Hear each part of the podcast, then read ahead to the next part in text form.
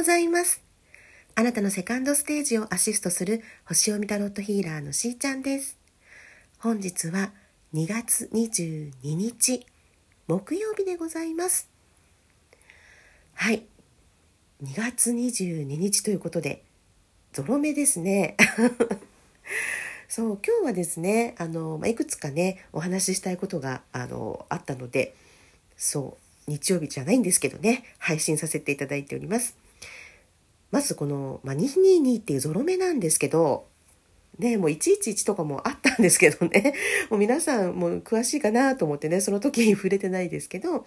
この222も、あの、一つね、やっぱりエンジェルナンバーとしての質っていうのもありますので、お伝えしておこうかなと思います。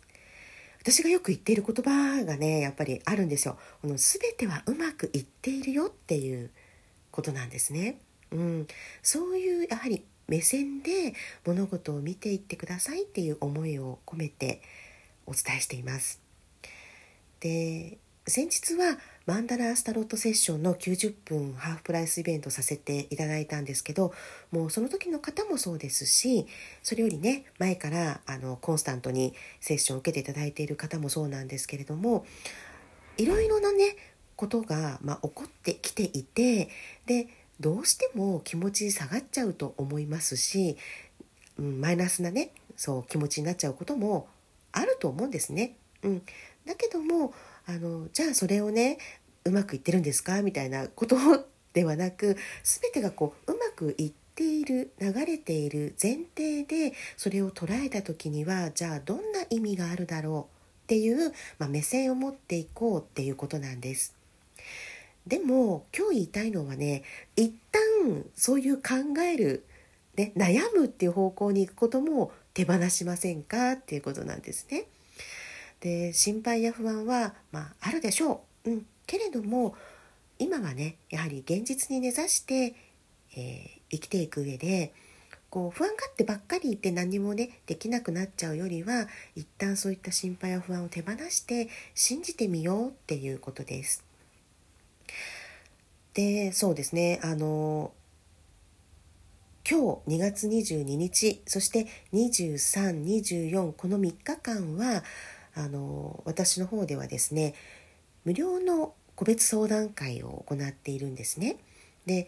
こちらにご参加される方は、まあ、本当に初めましてっていう方がまあ多いですしどんなものなんだろうとかねただただ興味があったのでっていう方もいらっしゃいますけどもあのタイミング的には24日に乙女座満月もあったりしますしこういうね、まあ、ゾロ目からスタートするっていうのもありましてね。そう。どんなことでもいいので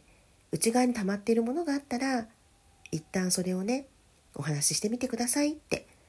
でそういった吐き出すことによって冷静に今の自分を見る時間を持ってみてくださいっていうことなんです。でさらに言うと一旦その不安とか恐れっていうものをその時だけはね解放してもらってうん。っていうのもこの222にはもう一つ大事なね意味があってこれまでねそう努力してきた方とかこれを頑張ってきたっていうことが終わりの方はですね報われていくタイミングでもあるんだよっていうことなんです。自分の心の奥深いところではずっと諦めずにね望んできたこと積み重ねてきたものがあるんじゃないかなって思います。それをねやはり宇宙はね全てうめうまくいっているっていうふうにね 私は捉えてますけれどもそう苦しい時は本当に苦しいんですよ。そう私も経験ありますからね本当に苦しい時期がありました。なのでその今の自分の気持ちも無視しないで大事に扱っていただきたいしでその何か努力してきたことがあれば実を結ぶ時かもしれないのでうん、しっかりそれを信じてねお話をしてみましょうっていう、まあ、時間を作っていますっていうことです。星読み的にはもう何回かねお言葉に出してますけれども10個の天体がま全て順行に動いているという期間に入っております。期間としては1月27日にですね天皇制が巡行に戻った日から、え、4月の2日までですね今年はね長めにあるんですよでこれが第1弾なんですねそして4月25日から5月2日までというね第2弾あるんですね。これね本当にねあの貴重な時なんですよ。うん。巡航期っていうのは、まあ、本当にうまくね物事がスムーズにいきやすいというふうにね言われているんです。これがねあの来年になりますと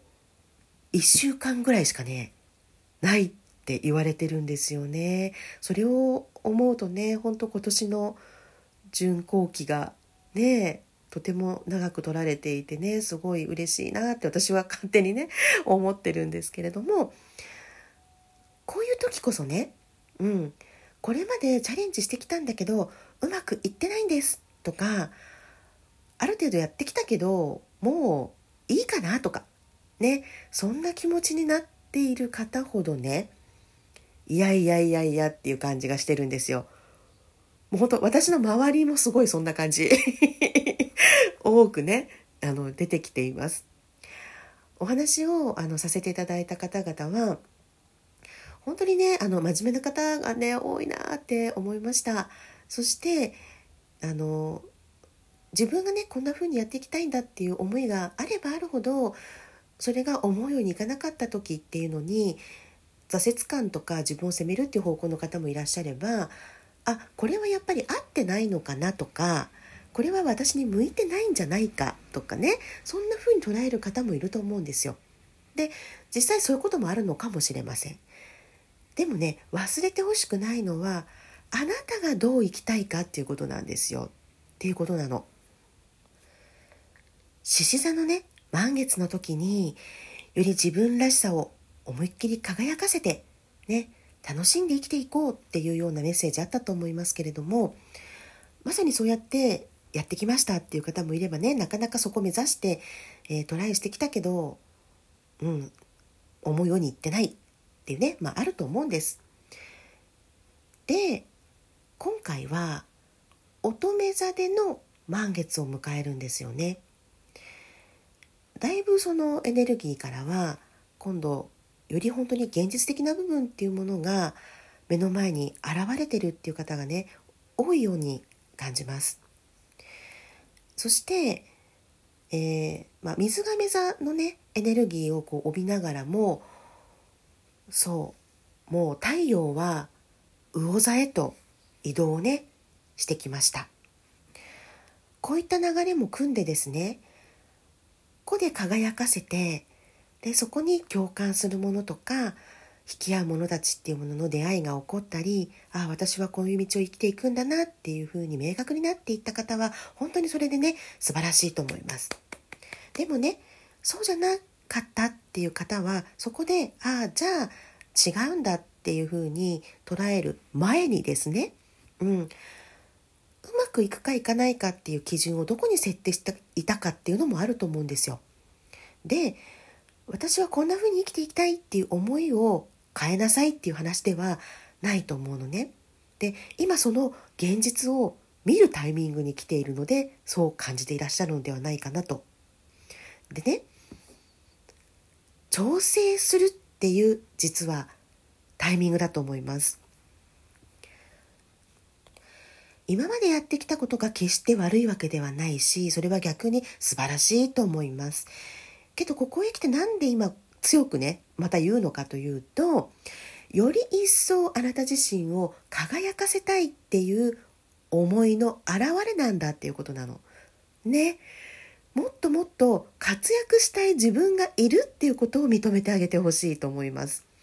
そうするとね周りと比べていることの無意味さに気づきますし本当に今置かれている状況が恵まれていたこととかにも気づかれたりとかそう。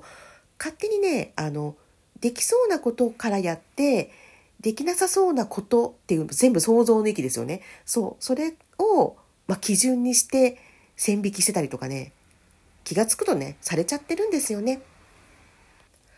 乙女座さんでの満月ですから現実的な部分っていうのをこう冷静に見つめ直させてくれるっていうタイミングであります。そして細やかな配慮もできたりするので調整するにはベストタイミングです。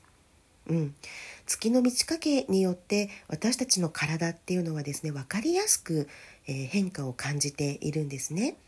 で特にミドル世代の女性の方たちと私お話しすることが多いのでそういったね、月の満ち欠けによって体調も変わってくるし心境まで変わってきちゃうしやる気もそがれたり急にやる気になったりねそんなお話を伺ってまいります。なので星のリズムや月のサイクルというのを知っておくことはご自身でもメンテナンスしやすくなっていくと思います。それはですね自分自身に優しくなることの一つでもあると思うんですね。まあ、具体的にはまず簡単にでも日記をつけられるとですね自分のリズムに気づいたりこういう時にこんなことになりやすいなというパターンを見つけたりすることもできます。例えばね、頭が痛いとか、お腹が痛いとかね、何があった時にそれが起きてるのか、周期的なのか、そういったことも後で見返した時にとても分かりやすいと思います。もっともっと自分を知ることで調整がしやすくなるんですね。調整ってご自身のリズムを本来の正常な状態に戻すことです。なので、心地よくあるための改良をしてみてください。それでは、しーちゃんのスマイルキャリアシーズン2、またお会いいたしましょう。